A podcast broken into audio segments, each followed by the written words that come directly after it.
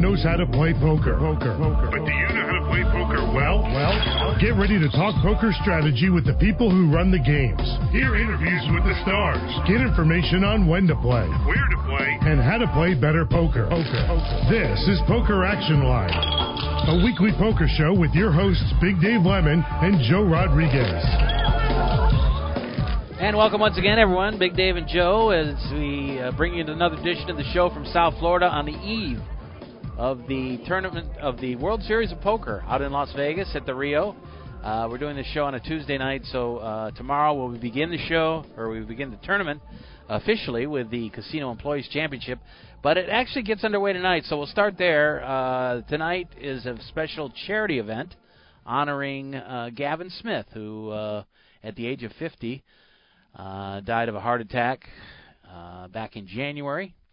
And the sad thing is, although he made couple million dollars over his career, to 2.6 million or at least, I think that was just You're talking about tournament winnings. Yeah, just his WPT earnings.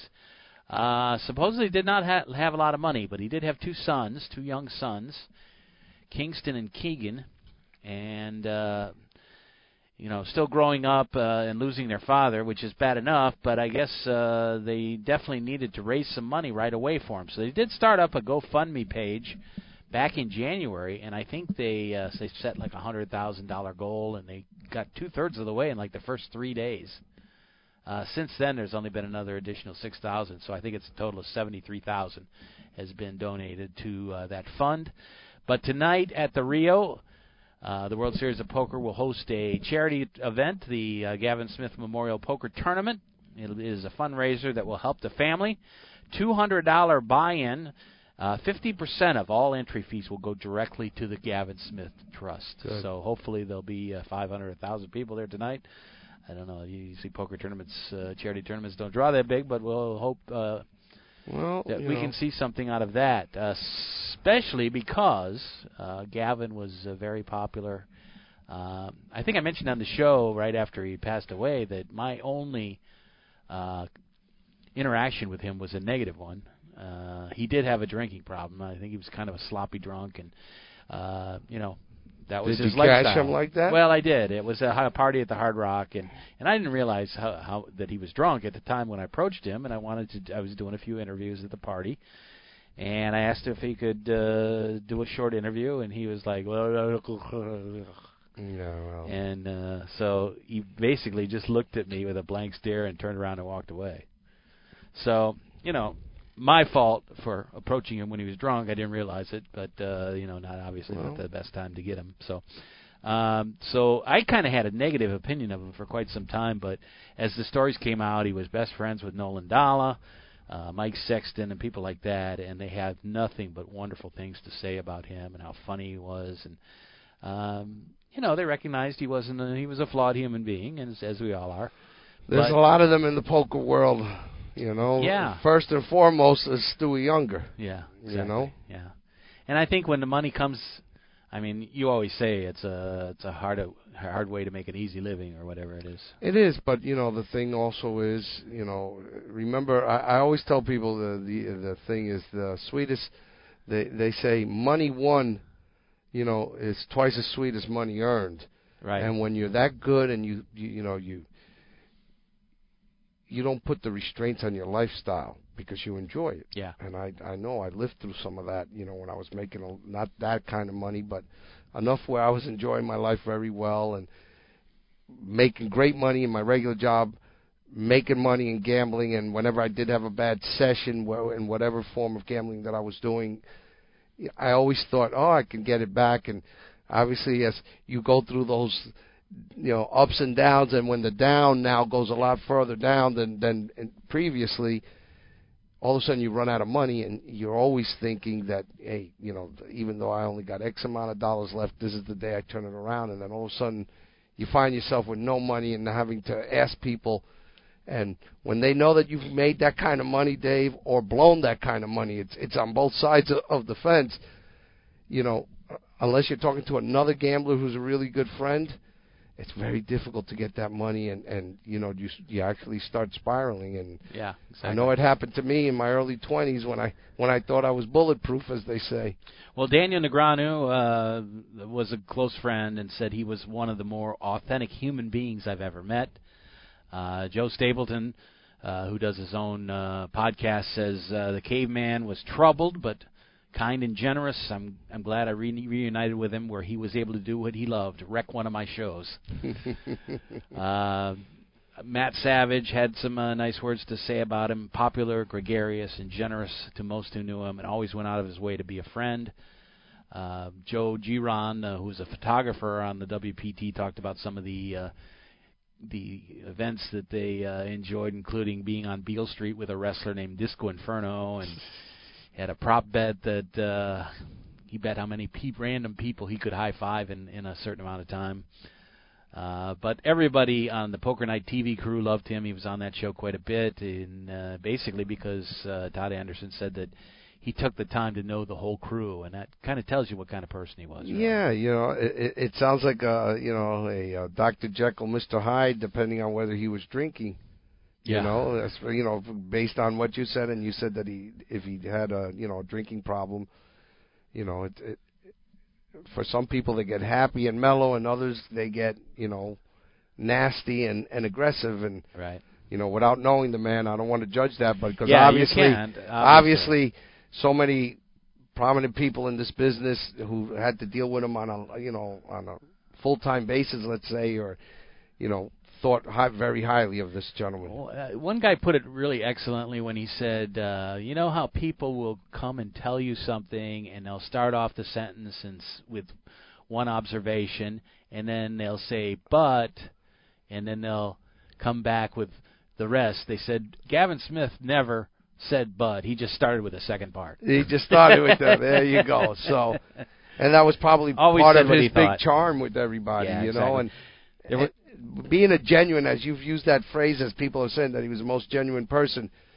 You you learn to respect that, you know, whether Yeah. it's not a, it may not be the most positive outfit, but you know he's going to tell you what he feels, and when he's in a, when you when you're in your right frame of mind and you're like that, and people still like you, and they know that you're very generous, obviously, just from the comments that you just mentioned, you know, that's why they're having a charity event for this for this gentleman Rick now. Rick Fuller, who works with uh, the Poker Academy, and uh, was starting to write an autobiography about Gavin, and unfortunately he passed away when he was. They had had like ten hours worth of interviews, but really had a ways to go, and. uh he went online and asked for some stories, and, and they said the floodgates just opened, and people wrote numerous stories. One of them was a uh, a picture that a guy texted in. It was from a home game that they were playing, and one guy got busted out and was out of, of money. And Gavin uh, brought up the idea that they would take, uh, you know, a si- a 16-inch long piece of duct tape. He could tape it to his chest, and they would get to pull it off. And every time they Oh. did, would be worth 50 bucks. Oh my! And he could God. do it as much as he could, but you know, you talk about, uh, you know, Yeah. Wa- waxing. Waxing. That, a 16 inch. That, oh my God! and she had a picture of it going across the guy's chest, and he was a hairy-chested guy, and uh, it was pretty funny. But anyway, uh, lots of mourning, and there'll be lots of laughs and good times as well for people telling stories, and that all gets underway tonight. We're in just the next few minutes, actually, as we're doing the show, uh, six 6 p.m. out in uh, Vegas time, but that will be the tournament tonight, and then tomorrow will be the casino players, uh, ca- casino employees. so that that's kind of like the official uh, the official start of the tournament right? every year. And uh, I want to talk about one of the local dealers out there that won Dealer of the Year last year. I think we talked about him a little bit last year, but he had an interesting article with, or interview about him uh, where he was interviewed and had some uh, tips for not only dealers but players maybe playing for the first time. Have some inter- interesting observations. Uh, I mentioned Daniel Negreanu. He is in the news just about every day. It seems like. Uh, first of all, he got married. I don't even know if we got to mention that. Yes, last we week. did. we? Yes, we did. Anyway, he married uh, Amanda Leatherman, who was uh, the girl who did the interviews on the big game, and he played many times in the big game. So, uh, you know, after he got busted out, he would go over and sit on the couch and get interviewed by her. Now they're they're still on the couch, but uh, doing something else. I think. No, I'm just kidding. But they had just an absolutely beautiful wedding. out in uh, Rancho Palos Verdes in California. Basically, uh, if you just imagine it, uh, you know how they have those outdoor weddings with a little tent uh, that the couple stands under and the chairs set up on some sort of dance floor facing the ocean, Ocean. with right over was a cli kind of a cliff, and it was just one of the most beautiful things. And uh, if you're wondering uh, who was in his wedding, uh, I don't I don't know the women, but uh, a couple of the men I can tell you that uh, uh, some of the uh, the groomsmen were Christian Sanchez, who is uh, Daniel's uh, videographer and golf coach, and then poker players Eddie Sabat and Eric Wasserson. So uh, I did see Helmuth in the crowd, and uh, there were a lot of huge names. Uh, just some of the people who were there besides Helmuth were David Williams, Jason Somerville, Frank Kassela, Maria Ho, Antonio Esfandiari, David Benjamin, and Jeff Madsen, just a few of the names of the people who were at the wedding. Anyway, it was very beautiful. It was on the 17th of May. And then more news in the last couple of days. First, uh, Negreanu has left Poker Stars after being with them for 12 years. Uh, one of the most incredible sponsorships there. He said it was an amicable split. Uh, he's been with them t- since 2007. He called it an incredible run, but uh, he said he was actually feeling a little bit freed up, uh, you know, because of it. But uh, he has gone on to do a few other things, and he is working uh, with this organization called Masterclass.com and doing some teaching there. So uh, he, of course, has his own site, uh, Full Contact Poker, and doing a lot of stuff. So um, there has been some controversy with him lately. Uh, you know, uh, uh, involved in staking and uh, talking about the rake of different tournaments and uh, uh, listing all his opinions, but he did uh, get into a heated exchange with Shaun Deeb just uh, just a few weeks ago, and uh, they discussed a bizarre bet on which man would stay married longer. so that's really Deeb taking the low shot there. Anyway, um, he uh, came out with his uh, staking for the World Series of Poker. He said he was going to play a lot of 1500 events this year. He decided he wanted to get more down to the regular player level and uh, you know kind of hear from people and play at tables where you know the regular guys that come out there and are not traveling the circuit and maybe come out once a year for the tournament. So he did have his staking and selling action, and he decided to uh, do it with no markup, which is uh, kind of surprising because we've heard uh, Helmuth criticized for markup of a 1.8, and you know anybody that goes up more than about uh, 1.2 or 1.3 gets ragged online, and there's a lot of arguing. So his original thing was that he was going to have a 10% uh, markup, 1.1 for his $1,500 tournaments, 25% for his uh, 15 to 10,000, and then 50% of his action uh, to sell. Oh, this was all at no markup. I'm sorry. This is this is how much he was going to sell at the different uh, levels. He was going to sell half of his action in 10,000 or more buy-in tournaments. Well, they got this all online, and it was announced that all the packages sold out in 30 minutes. Wow. Well, a lot of people were absolutely shocked by that, and they said they didn't think there was any way that was true. And as it turned out, they were right. Uh, there was a problem with the site that he had. There was a mistake in the database, and the packages were oversold. So he's a good guy. He's not taking people. He had originally offered about two hundred seventy-five thousand dollars in action, and actually took in one point eight million. Oh my God. So he has promised to pay everybody back. He said the low tournament sold out in one minute, according to the Wow. site. But it was a software glitch on a new server, and he's going to cover not only the return of the money to people that was extra, but will cover up to sixty thousand in fees, which I think covers pretty much the whole thing. So he says the thing he feels badly about is that uh, you know those people will get their money back, but then they're not going to have any action. So he's going to figure out a try to a way to get everybody back in and reopen it again. So uh, as of I guess yesterday, all those refunds had been processed, and he's sending out confirmation emails. And he said there'll be a closed Facebook group, and you'll have a chance to uh, get special exclusive opportunities. So you know that's a whole nother part of the game that we talk about occasionally, but we really have no clue of what it's involved in that. Know, when they say, well, and remember Greg Raymer, yeah, uh, Fossilman, uh, Mhm. you know that he did. He on our show he mentioned how he did that and how many people made money when when they bought shares in him. I guess this is what you're talking about Right. with Daniel, him selling shares and so that. Who else to pick from than than Daniel Negreanu? Yeah. You know, I mean, you know, what's he got? Six bracelets, I think, yeah, right now. I believe so right. I believe you're right. you know, I wouldn't mind investing a little bit in him also. Well, he seems motivated. You know, I mean, uh, married in the first series after getting married, and uh, you know, having a feeling that he wants to branch out. Uh, obviously, in his teaching career and his association with the poker community. Um, you know, playing in these fifteen hundred dollar events is something that's kind of new for him. Uh, I think he will be very motivated. and I think he will have still have a big series. Obviously, this is kind of a little f- mm, bump in the road, but But uh, he hey, addressed it right away. He did. He did. You know, Uh, if you think the man has got you know the integrity and everything else, and and you know, he admitted what happened. He knows it was a glitch, and you know, paying the fees out of his own pocket to make sure everybody gets their money back. Exactly. Everybody is you know is is made right on this. What can you say? Yeah. I, I honestly think that as soo- if this gets processed right away, it's going to make him look even better in the sense that I you think know, you're a right. situation occurred and and you know he owned up to it right away and made people whole right away. Yeah, exactly.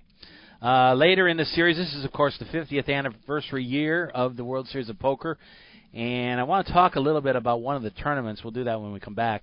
Uh, but I did also want to mention that having something called the First 50, which is a dinner and tournament later in the series, which will honor the 50 most influential people in World Series of Poker history. People will have a chance to vote on some of that, and uh, they'll have a thing online where people can get in and uh, express their opinions. So it will be kind of an interesting thing. There'll be a dinner later in the series, uh, I guess on June 29th, and there will be uh, a lot of fun things around that. But um, I don't know what you're hearing over at your card room, whether you're going to have people going out there, but there is a tournament called the Big 50 that I want to talk about in our second segment. And it is a $500 buy in with a $5 million guarantee. What? There's four opening sessions, and uh, people are talking about the scuttlebutt that I heard was that there was going to be like 25,000 people playing in this tournament. It's uh, incredible value. Well, twenty five thousand gets that prize pool up to first a 12 one million dollar first place.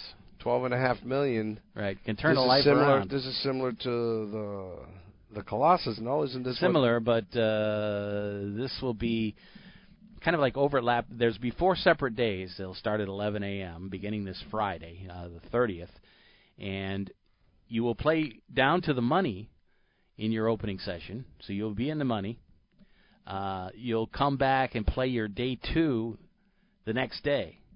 So as 1A plays and comes back for 2A, one B 1B is starting. is starting. Then the following day they'll come back as 1C Oh, is that's it. starting. Right. Oh, and that's then pretty 1D. interesting. And then when everybody uh, By the time one D is done, you've got everybody. You've already Right. passed two rounds, and they just got to finish up the next day, and then Exactly. you, you're ready to rock and roll. exactly, and then they'll bring everybody back together at Oh, one that's time that's later. a very unique and Very interesting. unique tournament. uh, we'll yeah. talk more about that in just a minute and some of the talk about that. But uh, let's take our first break on the show. You're listening to Poker Action Line. Thanks for being with us. We're looking forward to a great series.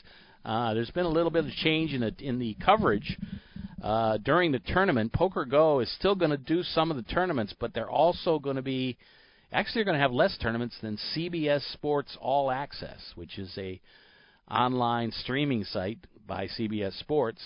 That's five ninety nine a month, and they are going to have more tournaments than Poker Go is going to have. Although Poker Go will do the main event along with uh, ESPN. So uh, I'll talk about some of that schedule when you come up. If you're interested in catching some of these things, uh, I'll have to look on Poker Go and see what the first event is. I would guess it's probably. Uh, tournament two on uh, Wednesday night. But uh, we'll be back. We'll, we'll uh, talk more about that stuff when we return. You're listening to Poker Action Line. Thanks for being with us, and uh, we'll be right back after these messages.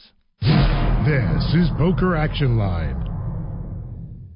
This is Big Dave for PlaceYourChipsCaribbean.com. Want to know what's really cool? Your charitable tax-deductible donation every time you play. PlaceYourChipsCaribbean.com. The feel-good gateway to fun and prizes. Play free. Learn our system. Get 50,000 free chips and play for prizes. Play for scholarships that benefit Caribbean students. PlaceYourChipsCaribbean.com. Take it from Big Dave. A win for you is a donation to Caribbean education. PlaceYourChipsCaribbean.com. Hey, Billy. Yeah? Do you want to go to the state fair? Yeah. Do you want to ride the roller coaster? Yeah. The big one? Yeah. The one with the reverse flip? Oh, yeah. Well, you can't. Hmm?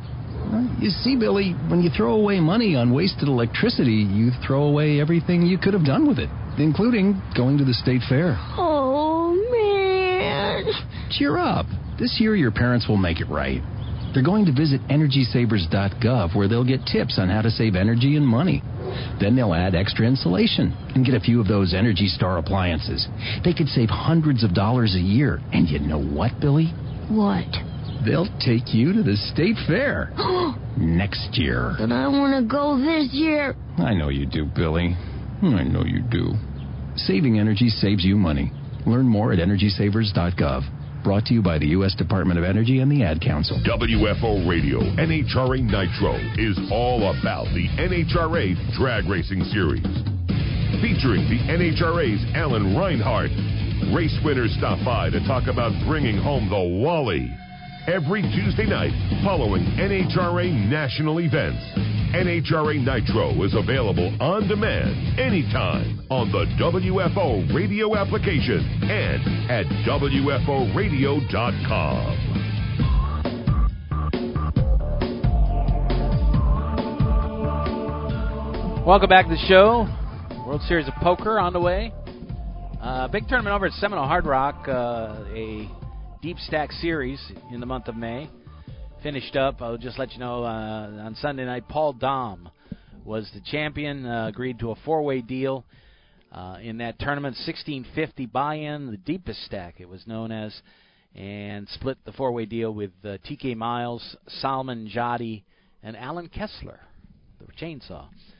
So uh, had a great tournament. Equal pay. No, it was pretty close though. Paul Dom won 58, Miles 57, Jadi 52, and Kessler won 40. So uh, Scott Zackheim went out in fifth place, and then they agreed to it.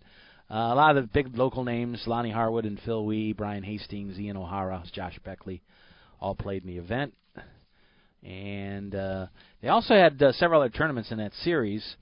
Uh, this tournament was won last year by Chris Bolek, and TK Miles finished second. They agreed to a chop, the two of them.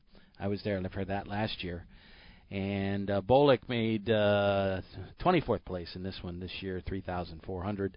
Uh, Michael Newman finished 29th. But there was an earlier event called the 560 Deeper Stack. They had the deep stack, the deepest deeper stack, the deepest stack. Anyway, Jack Shea won that one, 34,000. Uh, Jeff Charlton was second, but uh, the interesting thing for us is Steve Karp finished third.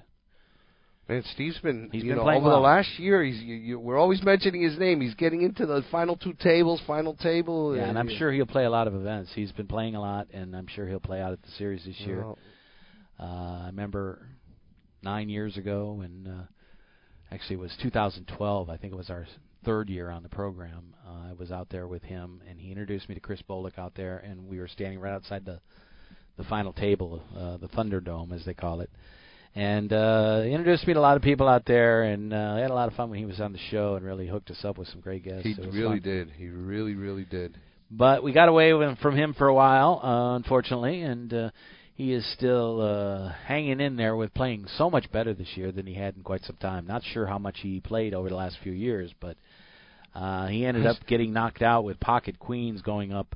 Actually, uh, the other fellow had pocket queens, and Karp had ace ten in a blind versus blind situation, and uh, eventually got eliminated shortly thereafter when he had ace eight against ace ten. So Well, that that hand killed him.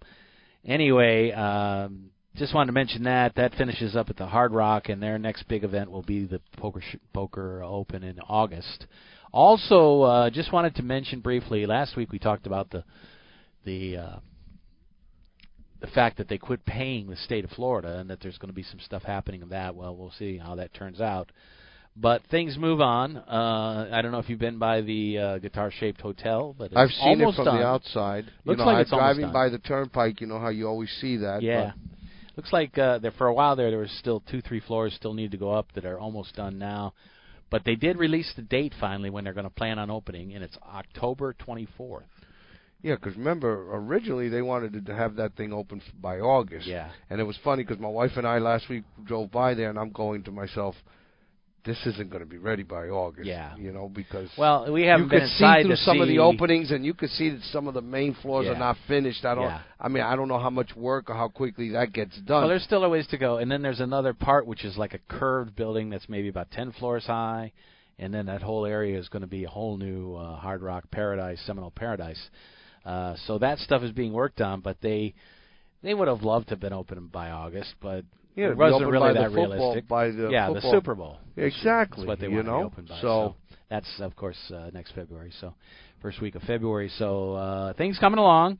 There's actually been an announcement where they're going to open, and uh, we'll certainly look forward to that. You want to stay overnight with there one night? Now with the prices they're going to well, be we'll charging. see if we can get a special rate. Yeah, well, if you can do that for Poker me, Action yeah. Line, baby. There you go. There you go. Just kidding. Anyway, uh, we'll see what happens. They're going to have a brand new poker room in the new building, and it's going to be very, very exciting. And uh, we'll obviously be around to cover it. Um, so that is the uh, Seminole uh, business. Um, I did want to go back to the World Series and talk a little bit more about this big game event, uh, which is pretty exciting. Uh, I did say one thing wrong about that. They're not playing down to the money on day one. They're playing down to the money on day two. Two, Yeah, when they come back. So, um, but that schedule holds in place. The 30th, the 31st, the first and the second will be all day ones. Your day two will be the following day, no matter for when your you start. for- from your division, right? So Dave Day D Day One D will be the fifth day, right, the fifth day, and, then, on the, the sixth sixth day, day, everyone all, will come all- back. everybody comes back. But the uh, I gave you the uh, the guarantee five million, five uh, one million for first place. But even more interesting and more value worked in is your first entry. You can re-enter on one of the other days if you bust out, but your first entry is rake free, no rake. Really? Yeah. And uh, so five, all 500 of your original entry will go to the prize pool. Very nice. And how are they going to rake any re-entries for for the Uh, players they who don't do that? Have that. they mentioned that? Half, like half, I think. Yeah. No. Well, no, kidding. they probably probably take you know ten percent. Yeah, probably, probably a normal type rake. Uh, but they'll start with 50,000 chips, which a lot of people are really going to love. Uh, they'll play 12 50 minute levels on day one. And uh, this will be one of the most value filled tournaments ever offered by the, the World Series of Poker. Used to be you couldn't get into tournament under a thousand. Then the Colossus came around. And they And did now- the eight eight eight. Yeah, and then the seven seven seven, and uh, you know they're always looking for some kind of angle. But we'll Well, you always got to tweak it and find Yeah. different things to to attract different players. You're not going to get the same people Yeah. as we've mentioned many times on this show that that have the same financial means as other players. So. yeah. And and one thing I need to correct myself on that you had right last week. You were saying about the Colossus. You said you thought it was like thirteen or fourteen thousand. I thought it was around 18. No, it was lower than that. It was Lower. thirteen. The Oh. first two years, I Well, think the first year was 22, and then they 21. got 21, and I thought that was 18. It was No. down to 13 Well, and dropped by 8,000. Anyway, last year, I'm not sure if that was the fourth one or the th- I thought that was the third one, but maybe it was the fourth. Anyway, uh, they only did 13,000 last year, and they have moved it back later in the series. But all the other huge field uh, tournaments will be back again. The main event, obviously, is always big. The Millie Maker is had 7,300 last year. The Monster Stack 6,200. Uh, the Crazy Eights did eight eight point five thousand. Wow, uh, eight thousand five hundred ninety-eight. The seniors did almost six thousand last year. So those are some of the tournaments that'll be big this year, and uh, should be a lot of fun. But uh, uh, they are asking people you know, and, and people were talking around town here that they had heard rumors that there was going to be 25,000 people in this Big 50 not sure if that's possible because they said the limit basically for starting uh, players was going to be 4,800 each day. Now they will have So that gets you just uh, 19.2 for four days. if you, if you but what about alternates? Uh, do you, is it possible to have 6,000 alternates? I don't think so. You, I mean, listen, depending on how you get in? quickly they get eliminated and and how many you have waiting for it. So But that's the problem because you know it's like uh, you know it's going to be one of those tournaments that you know with a, such a deep stack and uh, you know they're not going to be as quick to uh, people get knocked out.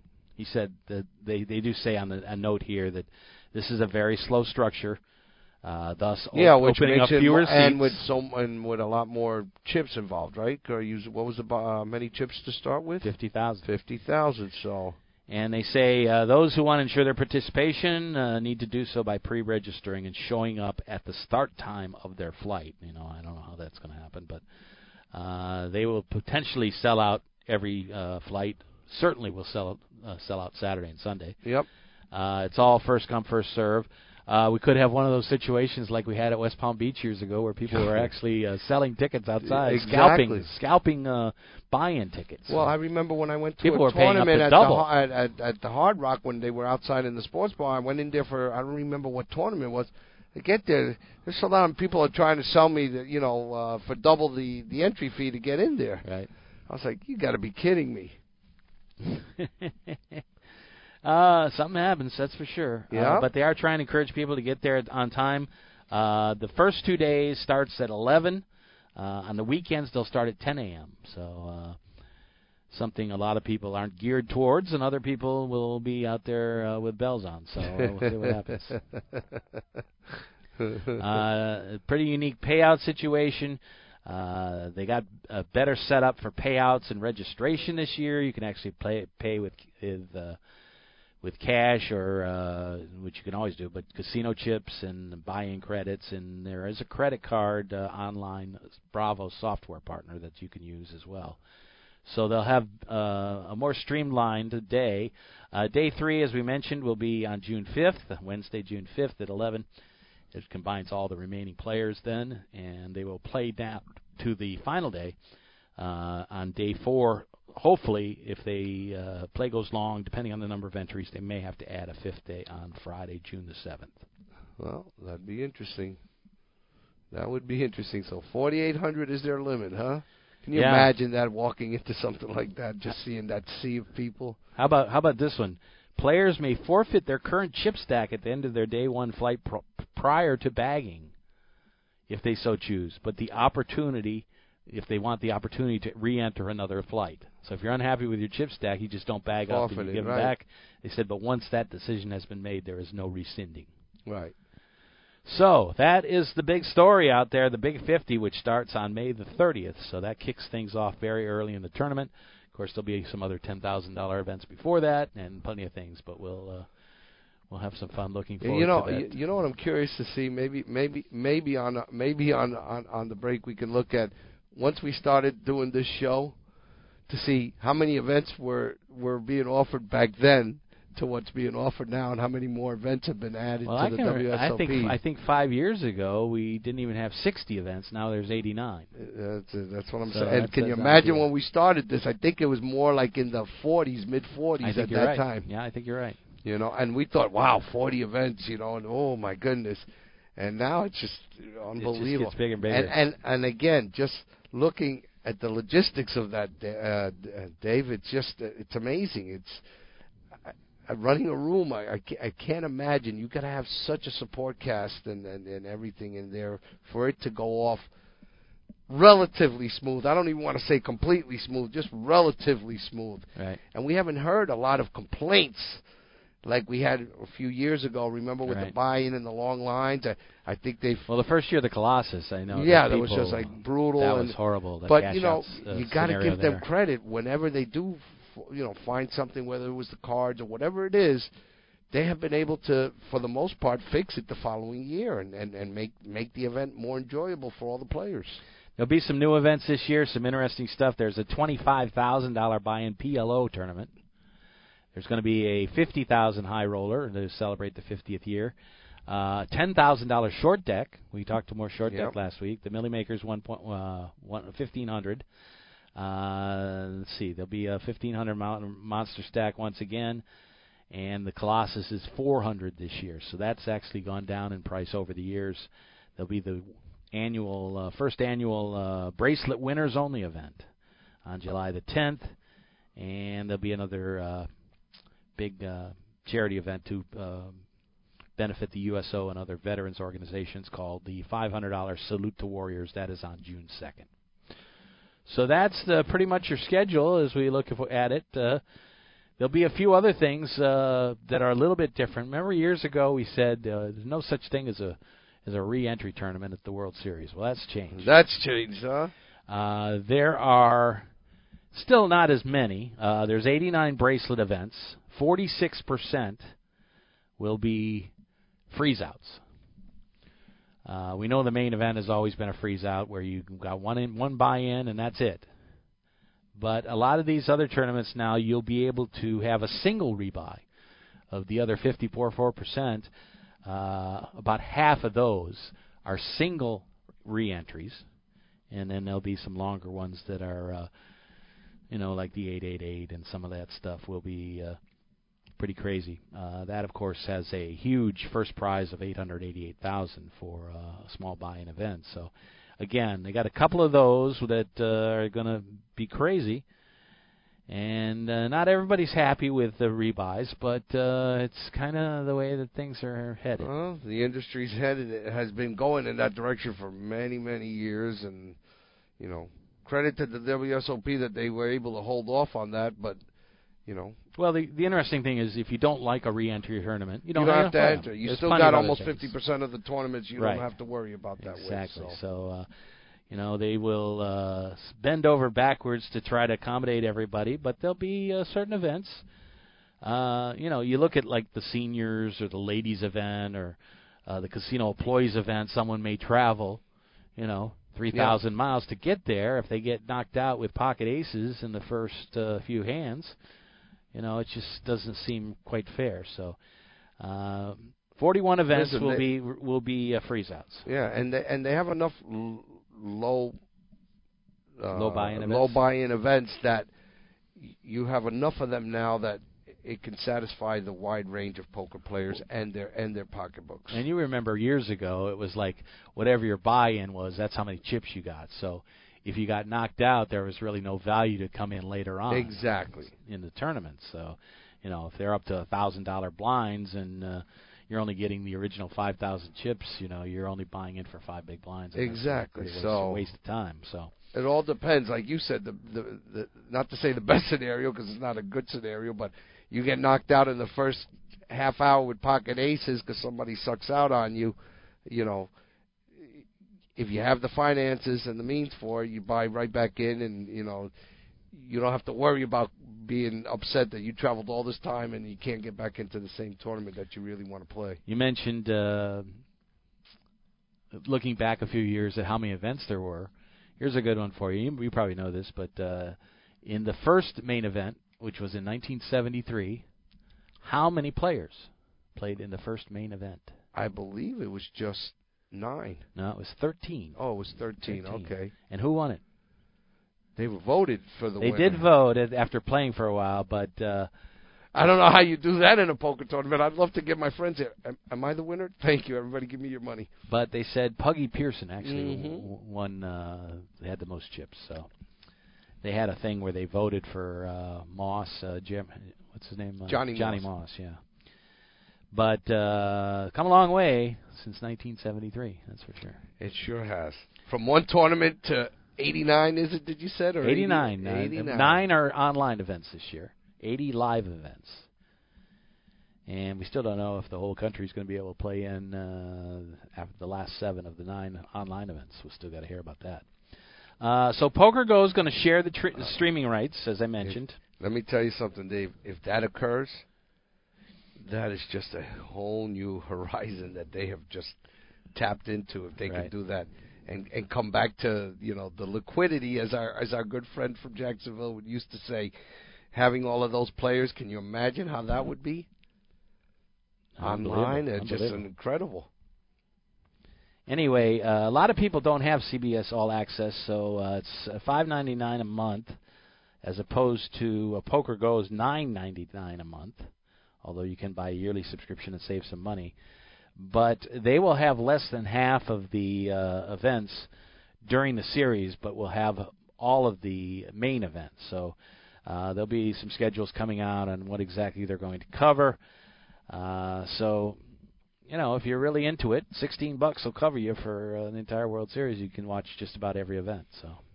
And what is it on? uh Is it live, live, or is it on like a 10, 15 minute uh delay? 30 minute. 30 delay, minute yeah. delay. Yeah, 30 minutes. And you could see the cards and everything in the, the player's hands as they're. I Right. Mean, what I'm. Right. All right. Well. The CBS All Access, by the way, uh, is not just uh, poker and sports. It also gives you uh, the Amazing Race and Survivor and some of that stuff that streams. Uh, so, um, cable subscriptions obviously have gone down over the years. So, uh, the new thing is this uh, streaming services, and we'll see uh, how that fills in. But they also, of course, will uh, um, have the highlight packages on uh, ESPN later in the year. So those are the ones that people have gotten used to. Anyway, let's take another break here on the program. When we come back, got this interesting interview with Daniel Harris, who was the Poker Dealer of the Year last year, voted Poker Dealer of the Year. Uh, and actually, his first year out at the World Series of Poker, he had done circuit events for 14 years, and for the first time went to Vegas. But he has a couple of interesting things, so we'll uh, mention that with him when we come back. You're listening to Poker Action Line, and we'll be right back after these messages on the show. Stick around. This is Poker Action Line. Hi, this is Big Dave from PokerActionLineRadio.com. I want to let all avid poker players know about a great new lottery game that was developed by one of our sponsors, Atlantic West Management Group. This game is now available worldwide on the internet and will be served as Place Your Chips Caribbean and operated on the internet as an international lottery by Atlantic West. The Texas Hold'em poker-like game is perfectly legal everywhere and presented as a lottery game with tickets available on the internet. You can win Pick Six lottery tickets and cash prizes by using your poker playing skills. It's open to lottery players worldwide, and right now this game is in a play for free test mode, and you are not obligated to purchase anything. You can get 50,000 free play chips per ticket for the purpose of evaluating the game with no prizes awarded until the game goes live. The lottery customer can purchase a ticket with a unique number that will grant them entry into one of many Texas Hold'em poker tables with a chip stack, and like a lottery game, the prize value will be based on ticket sales. That chip stack will be valid for the remainder of the week as players can access the site as often as they like to try and take the chip lead. At the end of the week, the highest chip stacks will be awarded lottery prizes, and if you lose all your chips, the lottery ticket becomes null and void. As with regular lottery games, you can purchase as many entries as you like. However, each ticket stands on its own merit, and much like the regular lottery, the results of multiple tickets cannot be combined toward a prize. The name of this game is Place Your Chips Caribbean, you can access a live demonstration of the game right now at www.placeyourchipscaribbean.com. We believe that when it goes live soon, there will be a heavy demand for this game, as most lottery players would much rather have some say in the outcome of their lottery result. Their odds of winning are greatly improved if they're able to utilize their playing skills in order to increase their chances of winning.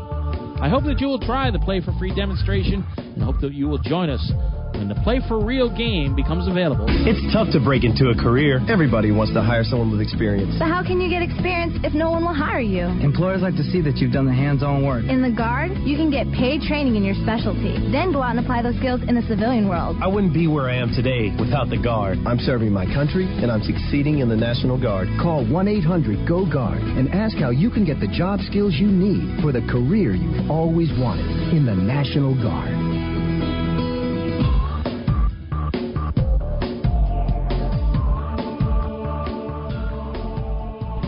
Welcome back to Poker Action Line. There is a big tournament going on out in Vegas right now at the Aria, the uh, WPT uh, season-ending event. They still have the Tournament of Champions to come, which will also be at the Aria, but they are playing day two of uh, the World Series or the WPT uh, tournament at the Aria. It's called the tournament. It's called the. Uh, it is the tournament. I guess it is the Tournament Champions. Anyway. Let me go ahead and find that.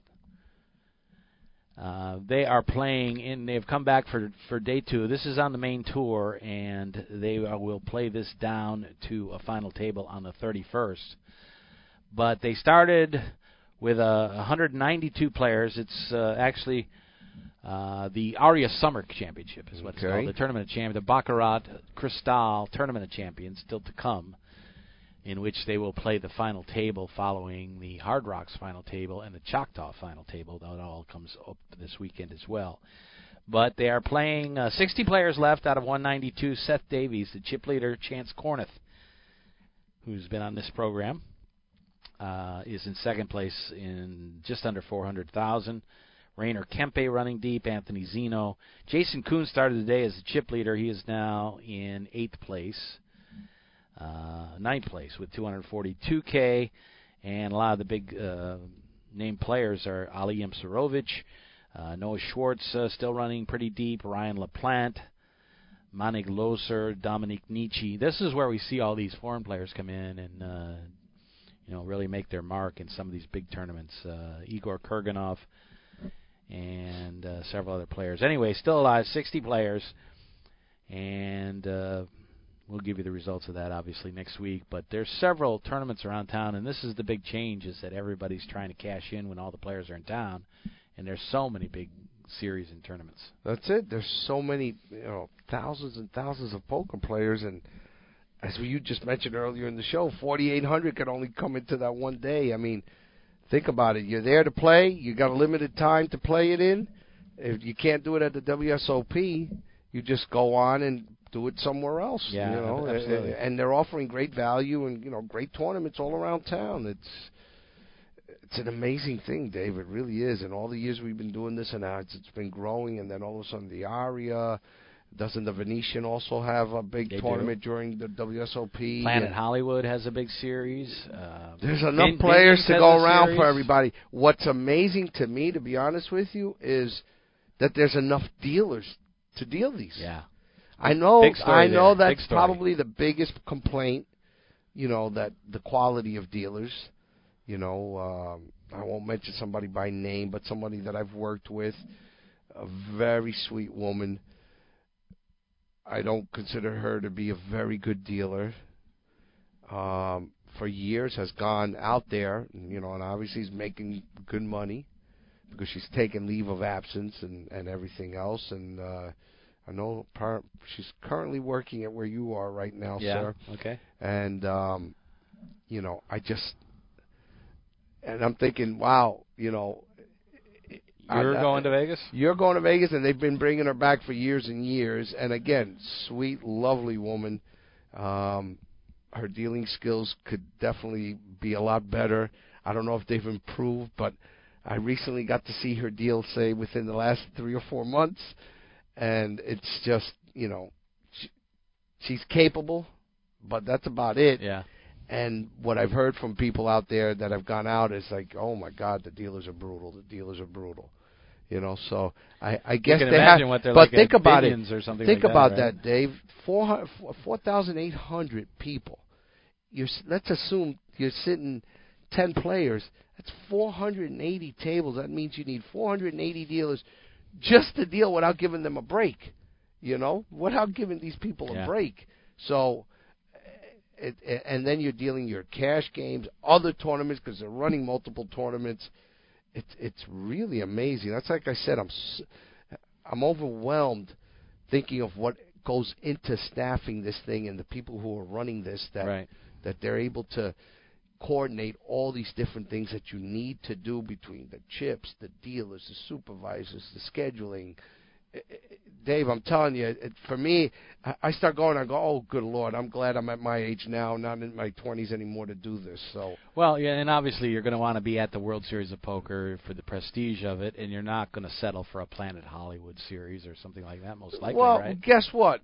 Yes, you go out there because the dream is to win a bracelet of No, some I mean sort. as a dealer. Oh, as a deal. Well, no, you're going to go where you make money. Yeah. To be honest with you, the prestige is you know as All a, the from good a ones are- dealer. all the good jobs are listen, taken, right? Outside outside of the dealer, you know, the employee and having a, a, a you know winning it as a dealer, there's no prestige as a dealer.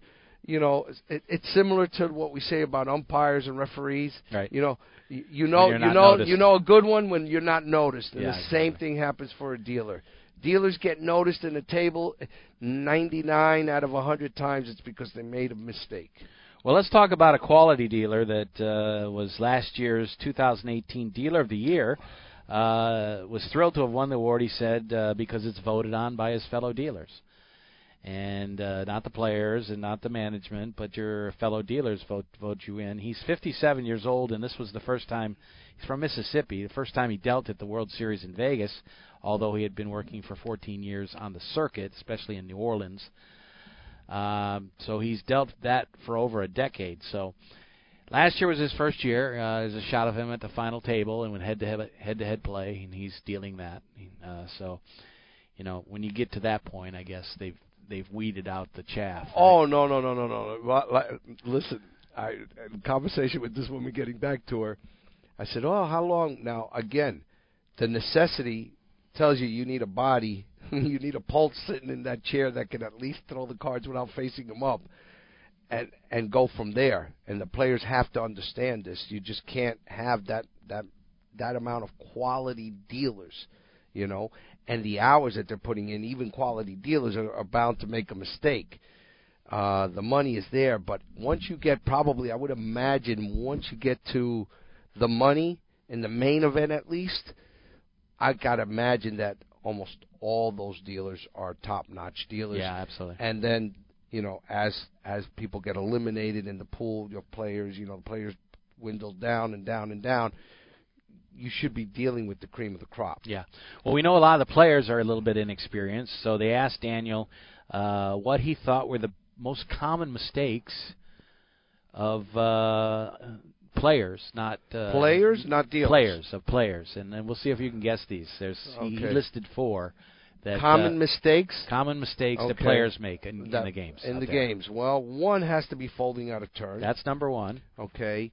Um, acting out of turn, uh, meaning they'll place a bet, and again, it kind of goes back and forth with the folding. Right. Um, you know, um, hmm, not putting up their antes, uh, you know, quick enough in the tournament. I know, I know, my partner here got penalized around for that uh, at, the Yeah, I did at, that. at West I Palm did, Beach. I did that. Kennel Club. Well, let's let's cut out the uh, The guessing the, here. The, the, the, no, the uh, no, not the guessing, but uh, the one you just said is kind of uh, pretty much the, s- the same as the first one.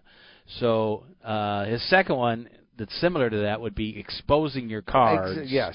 Just to show them. They said often with action pending. Right, right. The, the, and these are very inexperienced dealers.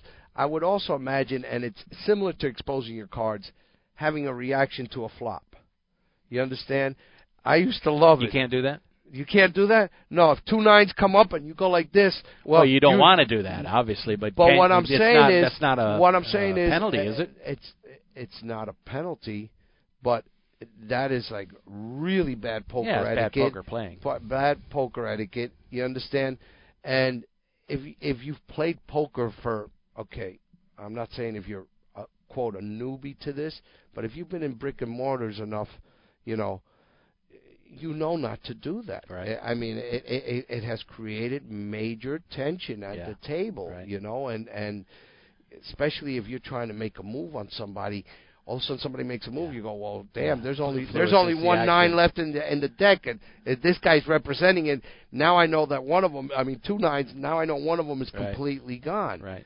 So you know, it's usually comments that are also made on the table. You know, Mm-hmm. you, you'll see inexperienced players go, "Well, there's the flush," you know, and you don't really want that. Uh, Yeah, I'm, I don't know if these are the, some of the stuff that Daniel has touched on. No. I'm sure I'm going to other kind agree of, with him. Two other kind of simple ones. Uh, you want to take a shot?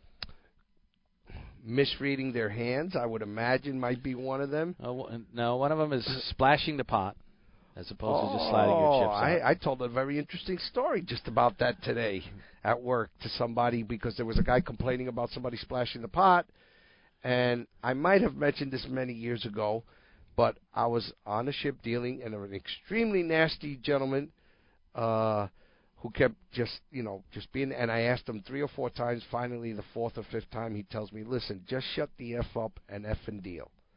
I said, okie dokie, okay, well, all right. We're going to see who wins this battle, so I did just that. It was a 30 60 limit game back then. No limit wasn't being dealt, Dave. And I waited until there was a hand that was 60, 120, 180, 240, and it came to him and he splashed the pot. I just looked at him. I go, it's 240 to call. He hits the roof, and he goes, What do you mean? I put my. I go, I didn't see your money. Where's your money in front of you? So he starts screaming. I call over the floor, being that he was a nasty SOB. I said, Sir, I've asked him four or five times not to splash the pot. He's claiming he threw the chips in. Nobody at the table is saying a damn word now because they know exactly where I'm heading with this. I go, and I'm telling the gentleman it's 240 to call. Supervisor just looked at him and said, Sir, it's 240 or fold. And he put in the extra 240, made everybody on the table smile. And the best part of it is that he lost the hand. And after the hand was over, I just looked at him. I go, we can play this my whole down here if you like. You know, we can play this game my whole down. Let me tell you, he put his bets in front of him the whole time that I was there. I don't know if he continued to do that, but again, that is an annoying thing for players. Okay, and the last one was uh, players trying to make change when there's still action pending because they can do it at home and home games and stuff like that. Right? They go, oh well, listen, it's it's it's whatever, five hundred a call. I got a thousand dollar chip here. Let me make change. And I, and sometimes as a dealer, you're following the action and you don't see this, and you get there and you're like really confused. You know, and other players are trying to tell them, listen, you can't do that. That, that is very annoying. But to be honest with you, I haven't seen that in tournament play. You know, again, not having the, the wide experience of going to all these tournaments. So if Daniel's saying that's happening, that's a surprise. But yes, very true. Home games, that happens all the time. Dealer, I'm making this, uh, and guess what? You're you're working strictly for tips, so you allow whatever's happening to happen because you know you need these these people to tip you in the in the home game. Uh, there's three things that really bother him that veteran players sometimes do out there. Uh, one is uh, not paying attention because they're either on their phone, they're listening to music, or they're playing another game, and he has to keep trying to get their attention. Any comments on that? It, it, let me tell you, it is brutal when that happens. And yes, and now more so. And it might be a great player. Let me too. tell you something. Might be a well-known. Think great about player. it, Dave. You know, in our era, we didn't have the social media stuff like that. We had sports betting. Yeah. Now, you know, it's amazing how many people I see playing on their phone or on their, you know, their pad a poker game, uh, Candy Crush, or something else. Chinese and I'm poker. thinking to myself, holy cow, you know, you're playing. I mean, listen, I used to see this in the big game at Dania. You know, and we're talking pots that are twenty, thirty thousand dollars. Wow. And I'm thinking, man, my full concentration would be on the table. But again, you know, at our age, Dave, you know, it's a little different now. Uh, you know, the, the younger players, even, and when I say younger players, I'm thinking 20 year olds, but these people are in their mid to late 30s, some even early 40s. It's just a completely different world. Yeah, absolutely. Another one is uh, he said uh, players that have a lot of experience sometimes jump on the beginning dealers. He says uh, you got to be patient with them. Try not to make them nervous because it only makes them perform worse. Exact and a hundred percent. The worst thing any player can do, and, and granted, as a player also, I've been very upset with dealers who have cost me, you know, money. Most of them is they're they're not paying attention, or they're so intimidated, they're so frightened that Dave, it's almost like you tune these people out, and then players purposely will slow down the action to get the the most common mistake by a dealer is a premature turn, river, sometimes even the flop, you know. And and and it comes from again, sometimes it's the experience, you know, the, the experience that the dealer actually has and how bad they are. And the others it comes from as Daniel said, just constantly being beaten down, browbeaten yeah. by by the players because you're making so many mistakes and think about it, Dave when you make one or two mistakes and everybody's bringing it to your attention, now you're so concerned. And I don't know about you, but most of the dealers that I've had experience with, all the years that I've trained and everything, the more nervous they get, even though you tell them calm down, just pay attention, it, it seems to go in one ear and out the other, and, and something else takes over, and now they're making the, I mean, the dumbest mistakes, flip, you know, uh, flipping cards dealing to the wrong seat. I, I, I mean, I've seen everything, and, and you just shake your head, going, uh, "How did this person get to become a dealer?" The other pet peeve for him was uh, players uh, tanking for no reason, uh, especially on Oh, the TV table. Well, we've mentioned this for years. That's probably the worst thing that's happening now because they've seen some of these pros because of the you know the TV productions that we've seen over the years, and you know, Yeah. you and I. Well, you mentioned some of the tournaments have had uh, time clocks. I'm a big I'm a big uh, proponent of that. If uh, if they could put a, a thing where you get a bank time of five minutes, and once that's done, you get ten seconds to act, or you're fold. Yeah. I'd love that, and I think the large majority of poker players would love that. He also mentions uh, what is what advice for first-time dealers is. He said, of course, you always want to be friendly with the players, but if you make a mistake, um, you know, Own admit it, it. admit it, and then uh, correct it, obviously, and then afterwards apologize. Well- and most players will, uh, you know, they look at you in a lot better light after that. Right. I mean, listen. As soon as you admit it and you apologize, now granted, Dave, Daniel's giving you the best case scenario. You know, uh, I had a premature turn the other day that cost somebody probably about a nine hundred dollar pot. So I don't care how often you apologize to somebody Yeah. that you made that mistake.